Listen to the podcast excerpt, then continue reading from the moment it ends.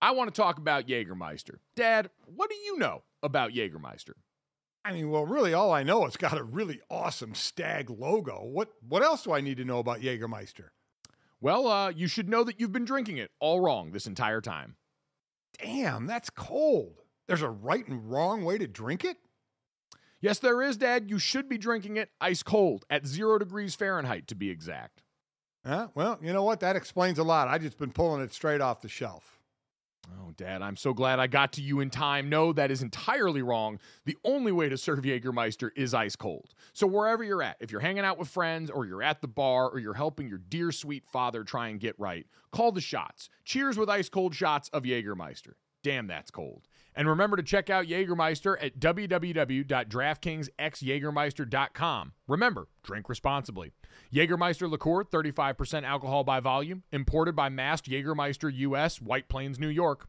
Lots of things go better together hockey, food, golf, peanut butter and jelly, Gojo and Golic, Taylor Swift and Travis Kelce. What? But if you really want to take things to the next level, drink some Labatt Blue Lights with your friends and live life to the power of we. Always enjoy responsibly. Beer, Labatt USA, Buffalo, New York. You're listening to DraftKings Network.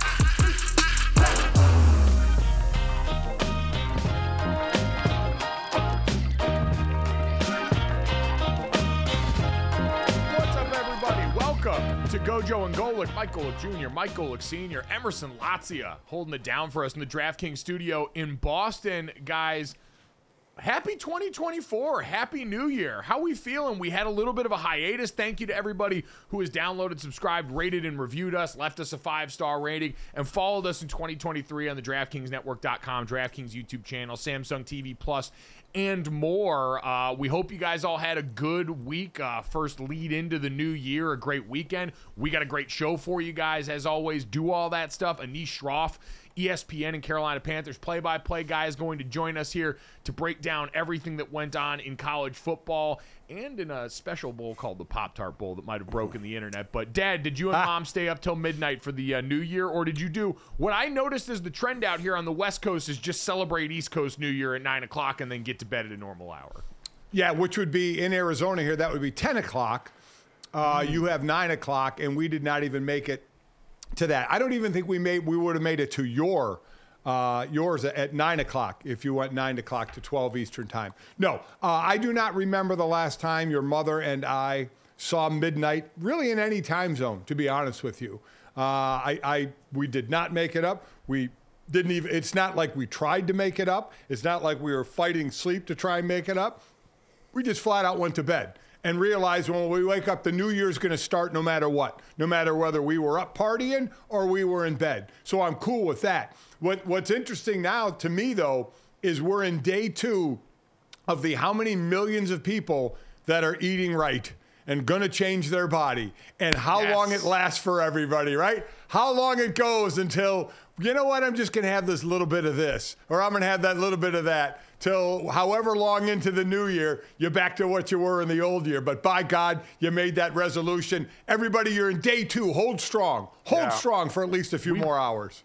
We Works. believe in you. We think you can get it done. We support your goals and ambitions right now. We are in day two of the time where you get to say Happy New Year to people as a greeting. But we're also, Dad, in an important juncture because I think you made the right choice in going to bed early on the night of New Year's Eve because you knew we had bangers lined up on Oh. New Year's Day in college football. And a lot of people on the East Coast complaining about the start time of the Sugar Bowl as we had now for the second straight year. The college football playoff had been marred by bad games in the semifinals for the first eight years of its iteration. And then last year we got good ones Ohio State, Georgia, TCU, Michigan, and followed it up this year with two more all timers. We all said Florida State got jobbed in the way that it worked out with the selection committee.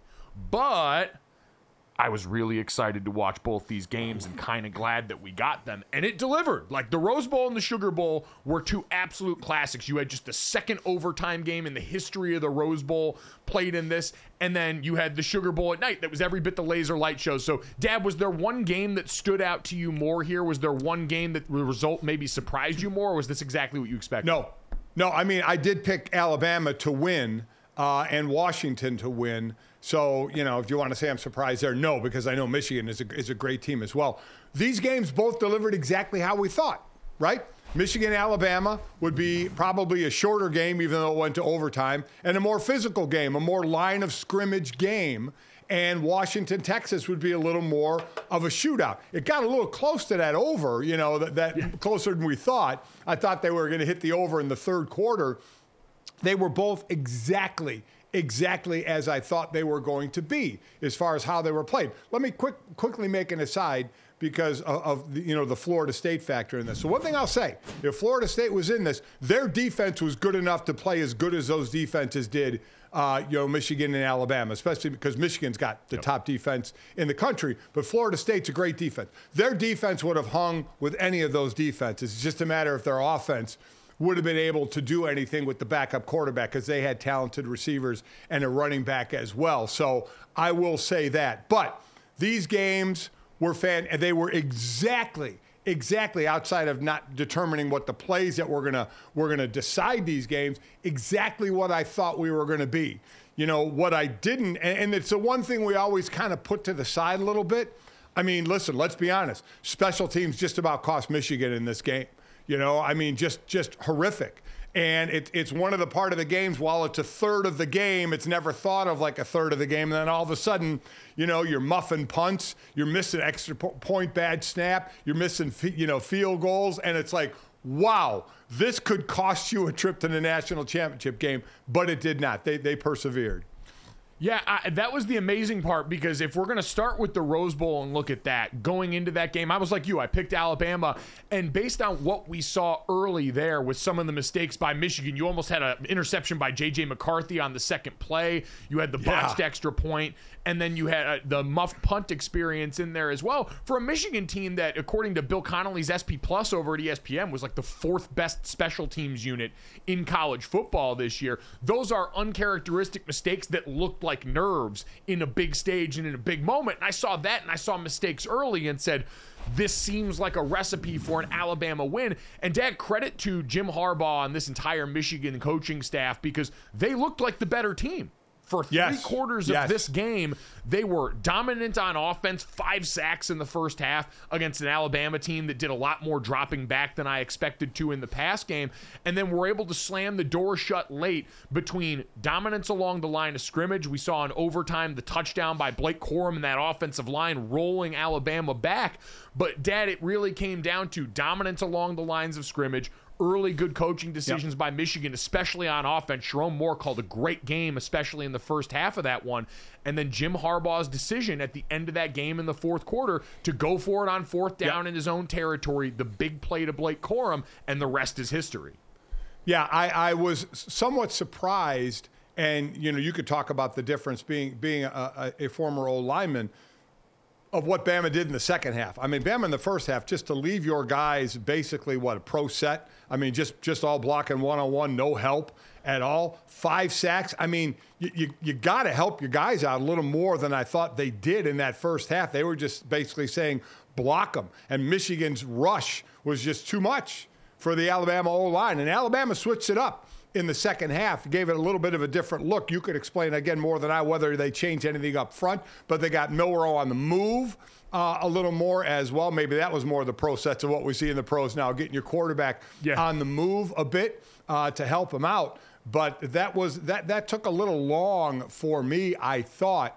Uh, to to make that adjustment, but they did because the difference of the first half and then the third quarter was night and day for Alabama. But give Michigan all the credit. I thought Michigan was going to punt there at the end, Mike, uh, because they had their three timeouts. They have the best defense in the country, and I thought they were going to punt the ball, play that field position game, try and get the ball back, you know, and, and score right at the end. But they go for it on fourth and two, as you mentioned. You hit Blake Corum on the swing, and he's out and gets 27 yards on that play. A monster play uh, for Michigan. They just came up with the right plays. The throwback to McCarthy that he had to one hand and whirl around and throw. I mean, just some of the plays they did after looking like they were going to be in trouble. But they were the, make no mistake, they were the better team. They were the better team. That being said, It's 20 to 10. Bama is ahead with ju- with just just starting the fourth quarter. They have a 10 point lead on a Michigan team that's not known for throwing the rock around. JJ McCarthy been a part of you know a couple elimination games in the playoffs, and here he is with a chance to not only get a game winning dri- uh, tying drive in the fourth, but then a game winning drive, which is really more Blake Corum in overtime uh, for them to get the win. Yep, it, it, it, give them all the credit in the world. They made the biggest plays in the biggest moments. I think largely outcoached Alabama in this game. And the biggest factor that I didn't account for going into this that I thought Bama had remedied was the situation you mentioned, protection. They did do a lot of different stuff in the second half. They went with a little more timely tempo. They went more max protection on a lot of the shots, more design quarterback run, all the stuff that's good antidotes for an Alabama offensive line that gave up 43 sacks during the season. They were yep. 115th in sacks allowed this year, and Michigan fully took advantage of that in this game in a way that I thought Alabama had gotten past. Dad, the other thing that I think is going to be talked about a lot for Alabama is the last play of this yeah. game. You get to overtime, you're the last one holding the pen because you won the toss in overtime, and they get down. It's fourth and goal in uh, very down near the goal line, and Alabama calls a designed run for Jalen Milroe, something we've been used to seeing with that team, and it gets stuffed early because Dad they had had a ton of quarterback center issues that day. Oh, yeah. McLaughlin, their center, that had been an issue for them all year, and we saw a number of moments in this game in the second half where Alabama was driving to look to put it away, and a couple of errant snaps completely changed the flow of this. That final play, Dad, what what was your thought process? Because I think while I didn't love the play, it had a chance, and if the snap had just been on time and we had had an operation they could trust all day, I do think that history would look at that play a little bit differently because everyone was crushing it immediately in the post game, and then you see a few different angles, especially that overhead angle from behind, and if the quarterback catches the ball, is able to take the hitch that you're supposed to take on that play, and then able to go down, it was quarterback power the way it was blocked up front. Yeah had a bit of a wall backside. The right tackle getting blown up kind of hurt it. But if the play happens in the normal timing it's supposed to, he's got a shot following his puller on the left side to potentially break a tackle and get this thing in. The, the play is way closer than what it looked like. It looked like what the hell are you doing? Michigan just stuffed this play. But you're right. When when this play is broken down, you see the right guard pull, and that's who Milroe can follow. Uh, you see the end man, the DB, Will Johnson for Michigan, coming up the field uh, too far. This is man coverage, and they motion the running back out of the backfield to get a linebacker out of there to try and lighten the box a little bit. And you're right. I mean, he, he's got the guard pulling, and the snap throws it off. And J.C. Latham, the right tackle, gets absolutely punished by Josiah Stewart. Cheer, I mean, I mean, thumbs up to Josiah Stewart. He takes a 360 pounder and just backs him into into Jalen Milroe. Now, let's also wait and see because as you and I both noticed, and I'm sure a lot of other people did, Latham grabbed his knee right after the play. Did he get yeah. driven back because he hurt his knee during the play? Did he hurt, did he get hurt? We'll obviously find out because he reached down and grabbed his knee right away, so we'll see. But the play did have a chance. Now, I'm more of a fan of giving the quarterback an option, of rolling him out. You know, if he can run, great. If he, can, he has to throw, then throw. So I wasn't a huge fan of the play either you know what probably would have worked there? One of those little run to the line and jump passes, quite honestly. That could have worked too. But I'm more of a fan of giving the quarterback an option to run or pass. So I didn't really like the play call. But to that point, for people that are just slamming it, watch it. Everybody's going to break it down today. And when you break it down, a good snap even with the, the tackle getting pushed back, may get him there. Now, Will Johnson, the DB who went up too high, he may have been able to come back, backtrack sure. and get Milroe. He may have gotten there. But that play had a better chance than what it looked like on TV it would have been by no means a walk in, but I think the way it right. was blocked up had a shot had it happened in normal time because he had the swing pass as a potential pass option. Like you're supposed to look out that way, have that as an outlet, and then if it's not there, the timing then leads you back to that quarterback run. I'll be fascinated to see if the discourse around that changes at all when people get more looks at it. But either way, Michigan was the better team for the vast majority of the day. They get that win there. And I think the same can be said for the uh, nightcap here, Emerson, as we had the Washington Huskies in Texas in a game that featured markedly more offense. Yeah, dude, the Michael Penix Jr. bandwagon right now filling oh. up, filling up fast. So Duke passed for 430 yards, two touchdowns against Texas as the Huskies held off the Longhorns 37 31 in the Sugar Bowl semifinal here, guys, earning both the six year quarterback. Yes, six years with two surgically repaired knees for crying out loud, and the dead man walking Pac 12 one last chance to go out a champion. Gojo, it's a hell of a story, a hell of a comeback story for Penix here, who some forget rebounded from four season ending injuries here to get to this point it, it, it's a remarkable story. And Dad, one of the better playoff games we've ever seen. The fourth highest passing total in a CFP game behind two Joe Burrows uh, in there right. and a Mac Jones from one of the greatest offenses that we've ever seen. So rarefied air and keyhole throws. This guy was unconscious yeah. for the vast majority of the night. We know that they've got a room full of NFL wide receivers Rome Odunze, yep. Ja'Lynn Polk, Jalen McMillan. All these guys are ballers that, quite honestly, and I saw plenty of people make the comparison, the Kansas City Chiefs would kill to have the Washington Huskies receiver room at yes. this current juncture. But Michael Penix Jr. made some absolutely bonkers throws in this game and had himself a bit of a CJ Stroud moment from last year, where dad, now I think for a lot of people that even regardless of the success Washington had had this year, hadn't checked out the Pac 12, got to meet this player and are all of a sudden reconsidering what they think about him as a draft prospect. And I just want to make sure it is on record. I am not one of those. I had always said I love this kid at the, this level. I love the kid at the next level. I, I have put him at, at just about the entire time the third quarterback. I love what he does. I love the way he moves in the pocket. Receivers are going to love him because he's so accurate with the ball. And I don't mean just a completion. I mean, he puts the ball where the receivers can run after the catch. And receivers love that. Now, is he the scramble, run, unbelievable, you know, um, threat that way? No, but he can he can do enough with his legs to make himself dangerous at times. I love the way this kid slides in the pocket, Mike. His eyes stay down the field, doesn't take his eyes off the coverage. He's incredibly smart. He avoids the rush just enough to get it. Sometimes it look like, oh, he's going to get caught. And he just slides enough to get out of it and make a throw. I have always liked what he has done, and I think he is going to do well at the next level. Let's see what kind of a team he ends up on. Is it a team where they don't have as good a receivers as he has with Polk and Odunze, who were both over 100 yards uh, in this game? We'll wait and see.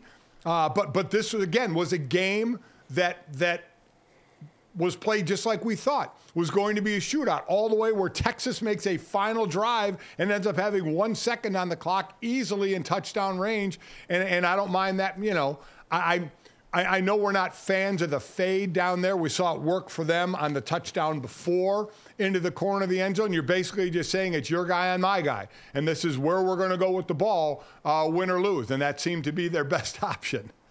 Yeah, an, incredible play by the Huskies defensive back Elijah Jackson on that one. AD Mitchell had yet another touchdown in a playoff game, a guy who had been a star for Georgia before yeah. and now balled out in the CFP again here, albeit a little bit too little too late. Elijah Jackson had the same version of that as a defensive back, going up on that final play and swatting the hell out of that ball down. And, Dad, that's why I, I think this Huskies team is fascinating because their defense is by no means good. Like we saw no. all the stats, but yep. this game, the difference for Washington is their defense able to make timely enough plays. You've got guys like Bralen Trice, the defensive end, who showed up and flashed a lot Boy, as a pass did. rusher, yes. as a guy on rushing downs there. You had some timely plays. Jabbar Muhammad on the back end's probably their best defensive back. But as much as anything, Dad, they played one of their cleanest games. I think they're like 118th in the country in terms of penalties per game, and they had three yep. in this game right now. That was a Huskies team that played clean and gave their ball back to their offense just enough to make it work. And I think that's going to have to be the recipe for them against Michigan in this as well. So I, I, I do early on, the Huskies are a four and a half point dog opening on DraftKings Sportsbook to Michigan in this championship game. We figured that would probably be the case, but that'll have to be the recipe for them before we start to turn the page too much on that, yeah. Dad. I agree with you. I think Michael Penix is going to have his day in court for the third quarterback in this draft. Among him, Jayden Daniels, JJ McCarthy's been thrown in there, a little bit too rich for my blood there. Yeah, but I have too. always enjoyed him. Seems like the perfect Detroit Lions quarterback, quite honestly. I would yeah. love oh. to see him in an offense like that.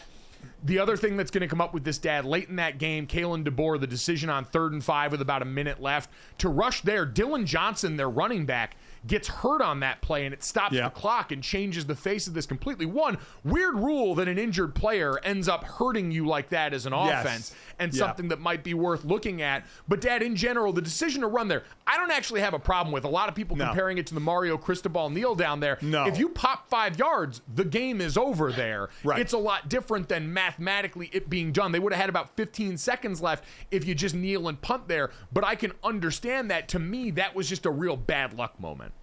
Yeah, I, I agree. I, I don't put that in the Cristobal moment at all. Uh, but just just unfortunate that you get hurt and it works against you. Like you said, you have your own player hurt and it works against you with the, with the clock stopping. So, no, I don't have a problem with that play. But boy, oh boy, did Texas make it exciting uh, down there at the end. Quite honestly, I thought what would work. You saw the DB in that last play playing off, right? If, if Mitchell pulls that right to the end zone, do the spin out right by the front pylon, I, I th- actually think they score and could win that game.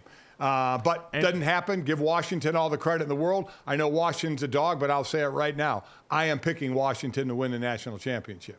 They are used to that, and they are encouraging everyone to continue doubting them as Washington has now won 10 straight games by 10 points or fewer. That is the most in the modern Division One era in college football. So the Huskies right back where they want to be. Coming up next, though, the Baltimore Ravens also right where they want to be as we had some clinching going on in the NFL.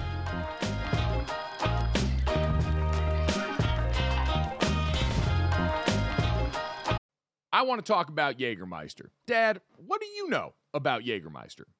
I mean, well, really, all I know, it's got a really awesome stag logo. What what else do I need to know about Jägermeister? Well, uh, you should know that you've been drinking it all wrong this entire time. Damn, that's cold. There's a right and wrong way to drink it? Yes, there is, Dad. You should be drinking it ice cold at zero degrees Fahrenheit, to be exact. Huh? Well, you know what? That explains a lot. I just been pulling it straight off the shelf. Oh, Dad, I'm so glad I got to you in time. No, that is entirely wrong. The only way to serve Jägermeister is ice cold. So, wherever you're at, if you're hanging out with friends, or you're at the bar, or you're helping your dear sweet father try and get right, call the shots. Cheers with ice cold shots of Jägermeister. Damn, that's cold. And remember to check out Jägermeister at www.draftkingsxjagermeister.com. Remember, drink responsibly. Jägermeister liqueur, 35% alcohol by volume, imported by Mast Jägermeister US, White Plains, New York. So back here on Gojo and Golic, where it is time now for surreal celebrations presented by Ciroc. Ciroc champions your game day celebration with ultra premium vodka. Ravens celebrating the number one overall seed after clinching the top spot in AFC with a big win, dominating win over the Dolphins.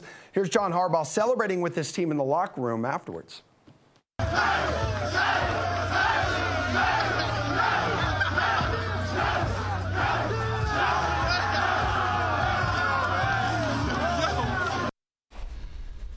Yeah, the uh, Ravens now have the option, though, guys, of resting their starters for the regular season finale against Pittsburgh, give them two weeks of rest and recovery before the divisional round. It's very similar to that situation they were in in 2019. You guys remember that? And Lamar, the MVP that season, the favorite to win it this season, they were like 14 and 2, had that first round off, and then got embarrassed by the Titans in the divisional round. Yeah, and, and, Dad, I think that's good to inform kind of the mindset of this Ravens team because that is absolutely something that weighs on them. Lamar Jackson's messaging has always been in the time really before and since then. I'm here to win a Super Bowl. This is about what lies beyond that. And so they're going to try and figure all that out and how to map that situation. But, Dad, this was an exclamation mark performance on what absolutely should be a Lamar Jackson MVP case for this season. And it's been fun to watch us morph back into a world where I have championed this as well we've got better statistics now to try and inform some of the way that we talk about football. But letting those be the only thing that determines outcomes when all of us still have eyes and can watch what Lamar Jackson has done and the Yep. way he's influenced this team. Drifting back to that portion of it where the ball itself matters is nice to see as really the chief thing behind Lamar's deserved MVP candidacy because, especially, and I'd say the last month or so, he has been a man possessed in the pocket and has led this Ravens team to now being the best team in football. This should be one of those as far as his MVP moment. You know how the baseball players, some of them have won the batting title uh, toward the end of the season and they stop playing, so they win the batting title. I mean, Yeah. Lamar's got it kind of locked up here, I think. So, would you play him in this last game? I mean, what, what, they're I- playing Pittsburgh. What, what's interesting here, Pittsburgh can still make the playoffs. Yeah. So, i- if Pitt gets a less than you know star-studded or Baltimore Ravens team, they get a win here. There are more than a few options. I look at the sheet and it makes my eyes glaze over because I have it in front of me of the ways they can make the playoffs. And one of the ways is the game I'm doing. I'm doing a Buffalo at Miami, where the winner takes a division in this one. And Buffalo, Buffalo could actually lose this game and be out of the playoffs possibly replaced by Pittsburgh if they win this game, depending on some other things as well. So that's always an interesting thing to me when people complain and say, oh, you know, Baltimore should have to play, you know, their top guys to make it fair so Pittsburgh maybe doesn't backdoor in. And I say, BS, man. You do what's right for you. If you want to sit your entire squad, sit them. Don't care. Your goal is the Super Bowl, and you have the team to get there and win it this year. So you do what you got to do in this last game, but it definitely could open the door for Pittsburgh, uh, depending on how Baltimore plays this game. Yeah, I, I think for Baltimore, and especially as it pertains to Lamar and the MVP, you do what you think is best in terms of rest or rust or continuity, whatever you want to do Right. down the stretch without there in mind. Because at this point, you're right. Lamar Jackson needs not add more to his MVP candidacy. Now, Nope. do I still think Christian McCaffrey should have his day in court on that? Absolutely. Do I still think Josh Allen, depending on the outcome of this, should have his day in court, considering he's now accounted for what, 42 touchdowns this season between rushing and passing on a team that's been white hot down the post stretch of the season? Absolutely. But no, I, I don't think Lamar Jackson has anything else to play for this season. And listen, while we understand the injury thing has been, to me, overblown to a point with Lamar Jackson as a reason why you maybe didn't want to pay him if you're one of those idiot teams that raised their hands on the first day of free agency and said, we're not going to try and go after Right. uh, Lamar Jackson, who's on the, fran- uh, the on the franchise tag at that point we obviously know it's overblown to that end, but at the same time, the last thing you want to do, in my mind, if you're Baltimore, is risk injuring any of your players because, Dad, that has been the thing that has ultimately damned you in these last number of seasons with Lamar at the helm since that MVP season. So I think health is the priority for Baltimore team Yep. who is healthier than we've seen them in quite some time. You give them time. Kyle Hamilton missed this last game on defense. Give him time to recover, and you roll into the playoffs looking like the Death Star. I mean, hanging 50 on a Dolphins defense that had looked really good as of late, especially getting after the Packers. That was after the pass rushers. That is eye popping. by the way, how they're well they're playing, but also they've won what six in a row. Couple that with how the other top teams that we thought in the AFC are playing. Kansas City isn't. Well, finally, you know, they have a one-game winning streak now after dropping some games. So, are you worried? Uh, you know, Jacksonville. I don't think anybody's worried about. You know, Miami or Buffalo. You just saw uh, what what Baltimore did to Miami. The Cleveland Browns, quite honestly. Kevin Bruh. Stefanski's the coach of the year in my in my eyes. To do what you've done with four quarterbacks is crazy. They've won four in a row. Joe Flacco, the elite, has been out there doing his thing.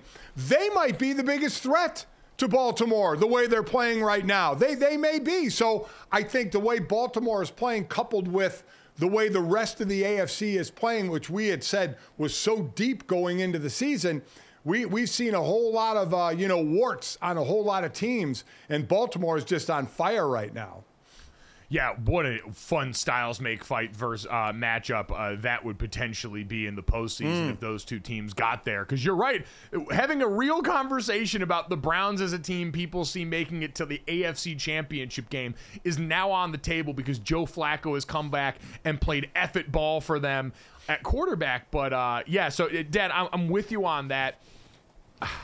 I think right now, if the season ended today, I'd have to give the MVP to Lamar, though. As much as the Josh Allen numbers are tantalizing, and it's one of those words, the numbers match the tape. Like Josh Allen has been incredible yeah. for them. Sans the Cowboys game where he didn't have to do anything but hand the ball off, he's been the driving force behind wins for them.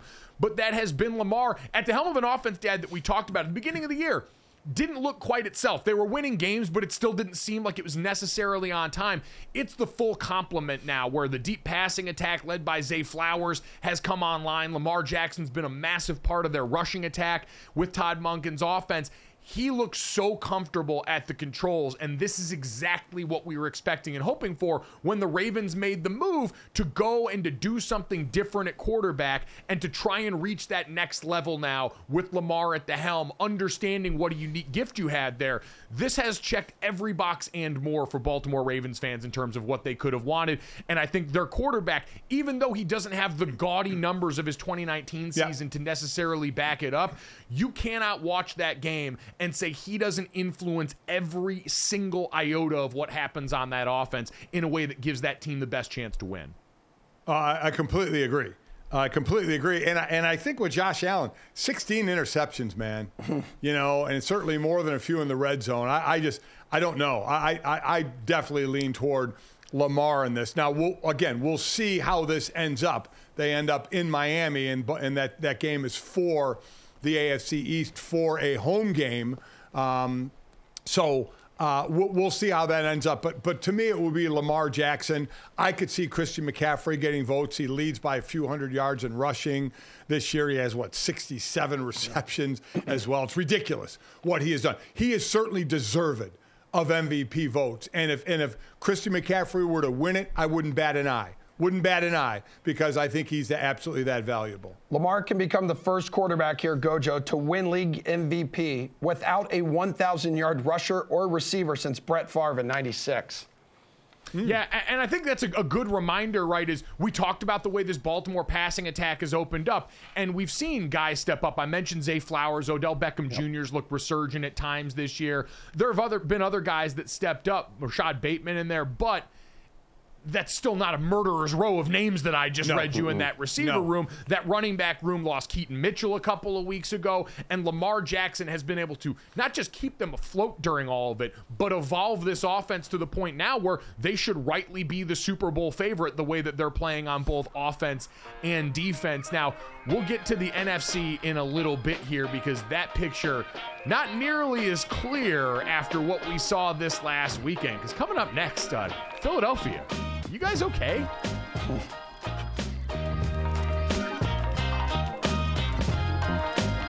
The NBA playoffs are heating up, and so is the action on DraftKings Sportsbook, an official sports betting partner of the NBA. With same game parlays, live betting, odds boosts, and so much more, don't miss out as the NBA postseason winds down. And now that the Boston Celtics have slayed the boogeyman in the Miami Heat, Boston fans, we feel a little bit more confident about the situation. You can decide right now, and if you're new to DraftKings, you can also check this out. New customers can bet 5 bucks to get 150 in bonus bets instantly. So download the DraftKings Sportsbook app now and use code GOJO. That's code GOJO for new customers to get 150 in bonus bets when you bet just 5 bucks. Only on DraftKings. The crown is yours. Gambling problem? Call 1 800 Gambler. Or in West Virginia, visit www.1800Gambler.net. In New York, call 877 8 HOPE NY or text HOPE NY. That's 467 369. In Connecticut, help is available for problem gambling. Call 888 789 7777 or visit ccpg.org. Please play responsibly. On behalf of Boot Hill Casino and Resort in Kansas, 21 plus age varies by jurisdiction, void in Ontario. Bonus bets expire 168 hours after issuance. See dkng.co slash bball for eligibility and deposit restrictions, terms, and responsible gaming resources.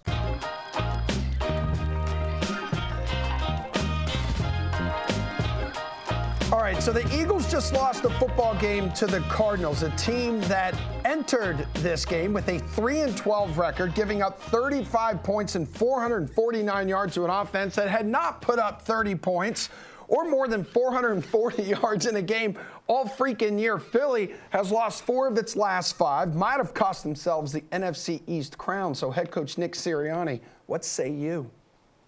You know, like I said, our, our goals are ahead of us. We got to get things fixed, and we got to get them fixed fast. Um, we're not where we want to be right yet, uh, as far as you know how we're playing right now, but and how we're coaching right now. But uh, we got time to, to get it fixed, and we'll we'll get to work back to work uh, tonight and tomorrow. Yeah, 49ers may have clinched the number one seed in the NFC, but they can thank the Eagles for making it much, much easier than initially anticipated. So, Gojo, Philadelphia coaches can't figure it out. They keep preaching together. And to some, maybe that's a sign of a fractured locker room. What do you think? Yeah, I, am not doing too much armchair psychology when it Oh, comes to the on. locker room, reading into comments the way people have tried to do with Jalen Hurts and Or other A.J. Brown, you know, his whole not talking to the media thing because he doesn't have anything nice to say? I, I think they're just frustrated. Like I think a lot of what Yeah. you're seeing from the Philadelphia Eagles right now is what you've seen from the Kansas City Chiefs in recent weeks, where you had Mahomes berating guys on the sideline or Travis Kelce spiking his helmet. Is these are really good teams that have not been bad in a while, especially a lot of the core players involved. And those are muscles that when you don't flex them very often are all of a sudden pretty jarring when you have to use them again. And those are generally good problems to have. Dad, the Eagles formula is pretty simple for me. Their defense is bad this year. It got chewed up and wasn't addressed properly at the linebacker level in the offseason. Their nickel and down the spine of that defense have been a difficult go for them for the vast majority of the season. So much so that you thought you had to hand over play calling to Matt Patricia, and now you've gotten weird usage for players like Haason Reddick that all of a sudden takes him out of pass rushing downs. And I think a D line that has not been able to, despite a lot of the talent there, Dad, overcome what's going on behind them in a way that maybe that unit last year was able to when they were sacking the quarterback 70 times. Yeah, I think a ton of pressure got put on the D line, which, listen, you got to step up and meet the pressure if that's the case, because the back seven, you know, has been a mass unit for sure. And they have struggled. Even when they started getting healthy, they have struggled. And I agree with you. The the comments now are, are born out of frustration because this team is used to being really good, you know, and and and going far. And obviously, we see them to the Super Bowl last year, and now they're not playing anywhere near that. I think it's high, high frustration out of them. And but the way, but the bottom line is the way they're playing, they're not going to go far. Uh, the, way it's going right now, because you're not going to fix things now. No, as they say, you know, nobody's walking in that door. You know, nobody's coming in to save the day. This is who you have. You have to execute better. Now, you can get some guys a little more healthy than they've been. Uh, but the bottom line is you have to execute better. And when the pressure falls on the D line, because they have some depth there, they have to come through better. Uh, that's, that's just the way it is. You have to pick each other up, and they're just not doing it right now. That This game just stunned me. Stunned me with Arizona. I mean, you, you want to talk about just checking one off, you know, that you thought was going to be in the win column to what happened uh, and what may happen to them now uh, is is amazing. Though if you're sitting in the if you're sitting in the five slot though, you will go on the road, but you you may be going on the road to where Tampa Bay or New Orleans. So not the worst thing in the world because while both you know New Orleans had a great game against Tampa Bay, we had been talking about Tampa Bay and what Baker Mayfield has been doing. But neither one of those teams put the fear of God in anybody, right? So it may, you know, while you wouldn't have the game at home, that's where you may go as opposed to you know the Lions maybe having to play the Rams or the Cowboys. Then I'm trying to you know trying to put in my head who the Cowboys uh, would play. Maybe the Packers. Um, Yeah. With Jordan Love playing the way he's playing right now, they may be in a better position at five, quite honestly. But either way, they have to fix what's going on X's and O's wise, or I should say, execution wise, in how they're playing.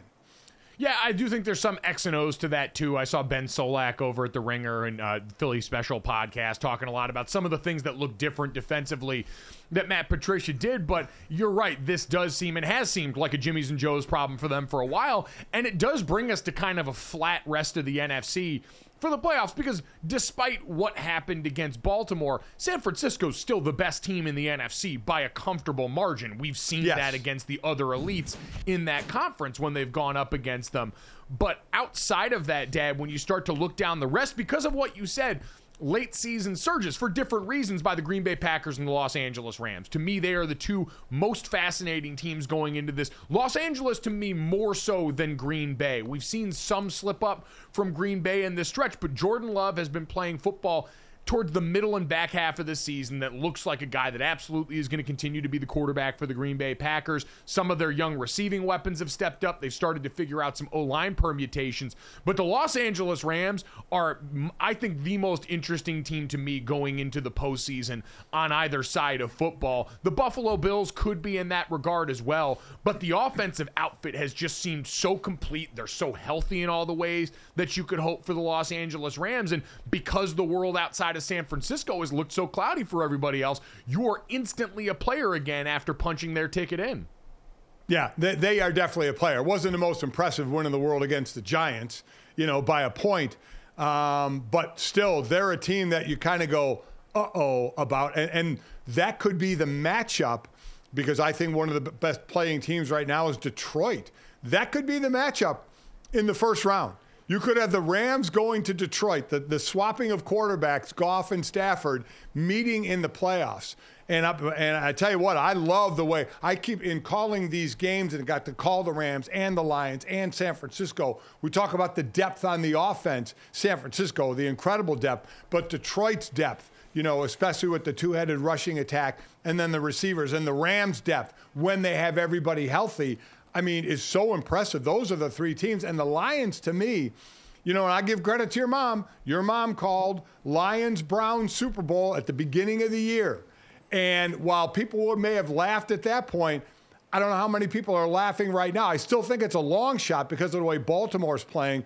But both those teams, Cleveland and Detroit, are playing extremely well. And Detroit's going to get to play at home, host at least that first game. If it is against the Rams, man, would I look forward to that game. That would be Stafford's first game back in Detroit since Yeah. the trade. They've played since then, but it was in Los Angeles. And so his first time going back home. And uh, we know people try and downplay this all the time. Like, it'll be a playoff game. He'll be focused and all that stuff. But it's kind of like when we talk about senior days in college to me, Dad. That's still a place that means an awful lot Yeah. to Matthew Stafford and Yeah. vice versa because of all the years there, because of the way that he approached that. And so would be fascinating. I, I would imagine that'd be pretty close to a pick 'em the way the Rams have played lately. Like some of this last week might affect that, but based Yeah. on the way they've been playing and what they've got under center, which we've seen again in critical moments, I think we've seen why that trade was made. The what Matthew Stafford offers you versus what Jared Goff offers you in some of those moments. So uh, that is a fascinating part. We will get to, by the way, uh, coming up in the next segment here.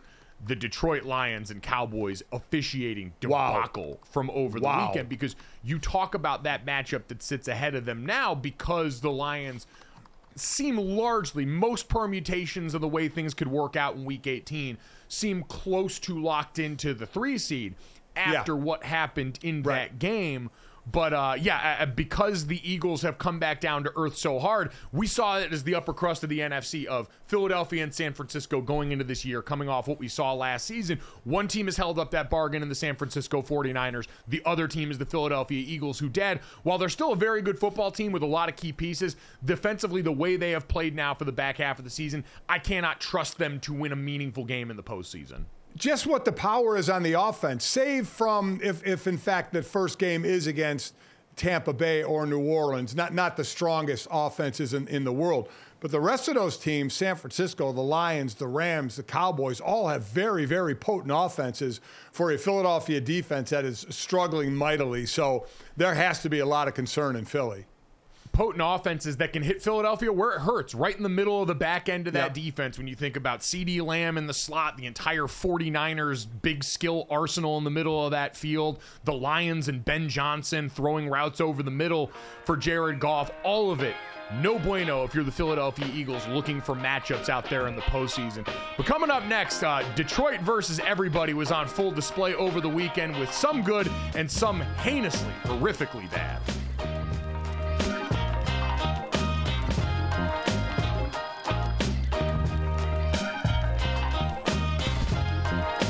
Welcome back to Gojo and Golic. Mike Golic Jr., Mike Golic Sr., and Emerson Lotzia here. And Dad, while we were all blinded by the lights on Monday of what college football threw at us, it should not obscure our view from one of the bigger miscarriages of justice over the weekend in the NFL. I don't know how people in Detroit are feeling waking up today. On one hand, I'd imagine there's a pretty good crossover in the contingent of Lions fans who are also Michigan Wolverines fans, pretty happy about their team playing in the national Yep. championship and playing really well. But on the other side, we talked about NFC playoff scenarios and the Detroit Lions factoring into that as the likely three seed at this point. Because over the weekend they lost a game to the Dallas Cowboys that they actually won, were it not for the mistake of officiating. As late in that game, the Detroit Lions drive, they decide to go for two. Dan Campbell is all in, wants to win this game and then has a penalty called on him on a play where they threw to a what should have been tackle eligible Eric Decker for the two point play, and instead, because Taylor of that, what Decker, in my mind, based on what we have seen from the offici- from the views of it after the game, seems like a straight up miss by the officials there, where you had Eric uh, Eric Decker and Dan Skipper, two of their offensive linemen, going over to the official having one of them report eligible in Eric Decker in a way that Dan Campbell said after the game.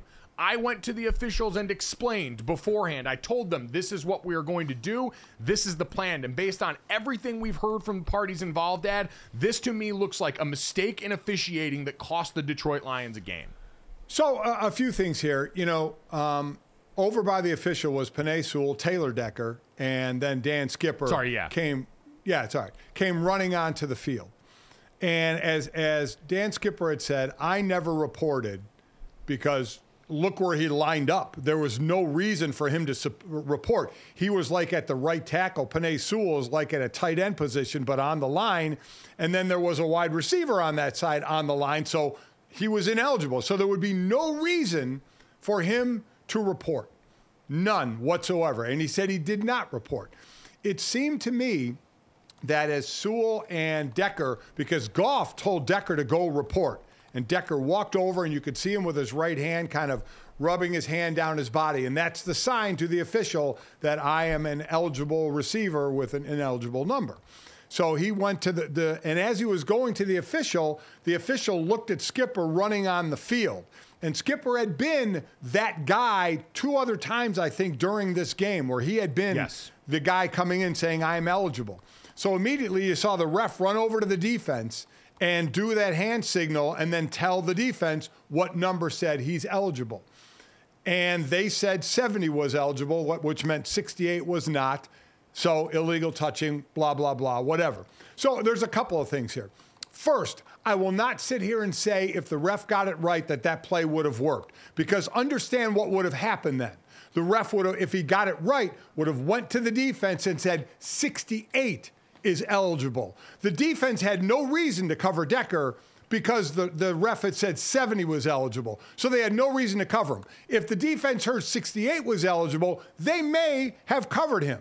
They may have said, okay, this guy's eligible. We have someone to account for him on the play. So I'm not just going to easily say that, look what they did. They scored a touchdown. Well, the defense did not believe Decker was eligible because the ref got it wrong there. So let me just say that right out of the gate. And the other thing I started to hear was, well, Detroit was trying to confuse the defense by having Sewell over there, Decker uh, over there, and then Skipper. Well, Decker had to go over there to report, but then Skipper running toward the official. Why Skipper just didn't run right to the huddle, I don't know. If in fact they were trying to confuse the defense, Mike, I don't understand that because as I as people were wondering that, I said on Twitter, that referee is going to the defense and telling them exactly what number is eligible. So you're not confusing anybody because the ref is going to tell you who is eligible on the play. And and somebody said, "Well, are you listening to that?" I said, "Me as a D tackle? No, cuz I'm not in coverage, but I guarantee you the back half, the player or the back seven, the players who are in coverage, they are going to want to know who's eligible to determine where their coverage is going to be. I agree with you on that, Deb, but to me, it's the same idea as why would you shift in motion before a play? Because yes, everyone's going to be dialed in on that, but you just need one guy to bust, and so you're Oh, trying I to give them as much eye Yes. candy as possible. So that's my thought process. There is that's why you would do it that way because in that moment for a play that I'd imagine you've schemed for weeks. Like I have to imagine the oh, Detroit yes. Lions Yeah. have been practicing this for a while have gone Yes. through all the machinations of it with the express purpose of, yeah, just like all the fun shifts and motions that Ben Johnson does, trying to see if they can get just one guy, guy to bite, Yep. even with what you accounted for there. They, uh, you're right, and and they did it. They seemed to do everything right. If that in fact was it, what they were trying to do, Skipper runs toward the ref. They got three people by the ref. If in fact they're trying to confuse, unfortunately, they confused the ref. And and remember, Dan said, and this is what coaches do before the game. Hell, you were on the on, on the bad end of this. Jim Harbaugh when he was coaching Stanford, and Notre Dame went to play Stanford, and you were the center. He told the officials before the game, watch the center, which is you, when he snaps his head up after looking back. He does it in kind of a, a start to play motion, and you got called a couple of times. So, this is what coaches do. Dan Campbell went to the official and completely explained that play and who was going to be eligible. And the ref just blew it. The, the ref just absolutely blew this thing. He, he did. And, and that to me is the biggest part of this, Dad, is – because the Lions did everything that we, they were supposed to, and the officials made a mistake, and then wouldn't admit to it. Like you read the pool yes. report after, and they basically yeah. called the Lions liars in a way they that did. every bit of film that we've watched since then refutes. Yeah. That to me cannot happen, and that's where now the NFL, who routinely steps in to protect officials in a way that I kind of understand because they're sort of the arm of the league involved in all these games. Dad, when players make mistakes in games, guys get cut. There are consequences to this, and and I understand officiating crews get downvoted in terms of their postseason eligibility and yeah. being able to ref in the playoffs. That can happen, but something else has to happen because you cannot just have someone come out and demonstrate zero accountability yep. in a moment where it is absolutely, it seems like a gaffe on their part. Completely agree. I mean, and you're right, the video, why else? Would I, didn't didn't Taylor Decker's wife even tweet? Yeah, he was going to the ref to wish him a Merry Christmas. I mean, she had some, which was great, a great sarcastic tweet. Yeah, but again, we're talking about were they trying to confuse the defense? And unfortunately, it confused the official because you're right. This is a play you work on, and as Taylor Decker said after the game, I did what I was told. Dan Skipper, I never reported, but it made it look as they were all by the official. Okay, who was going to be the eligible guy? Which the, the Brad Allen, I think, who his crew will not be officiating in the playoffs. I don't believe. No, no, no. Goes to uh, goes uh, to the Cowboys and says it's number seventy. It's a shame because what a game, and this is all talked about instead of CeeDee Lamb. 13 receptions, 227 yeah. yards, and a touchdown. The man was a wrecking crew. What a game that he had that just kind of got lost in this because of the end of the game controversy. It really was. And dad, he was about the only one. Like he was the only yes. source of offense for a Dallas team that was kind of boom or bust in that way. Shout out to the Lions defense that had largely held them in check. The Lions, it was right. a lot like the Michigan Alabama game, Dad, where they were more dominant on both lines of scrimmage in that game. The Detroit offensive line was doing their thing for the most part, even including this play. And the Detroit defensive front, down in and down out, was stuffing the Cowboys in a way that I don't think a lot of people accounted for coming in based on reputation. So those would have all been conversations that would have been had. And you're right, CeeDee Lamb, an incredible individual effort, but he was the one that kind of had to pull Dallas through this. Yeah, he did. That's why, I mean, are we, are we searching for that team that can compete with San Francisco? I mean, who who is going to be who do we see? You know, and and I match up a Detroit or a Rams team which can match kind of the depth on the offense, but then it comes down to the defensive side as well. Right now, it's Baltimore a step ahead of, of everybody, and it's San Francisco a step ahead of everybody. It seems at this point.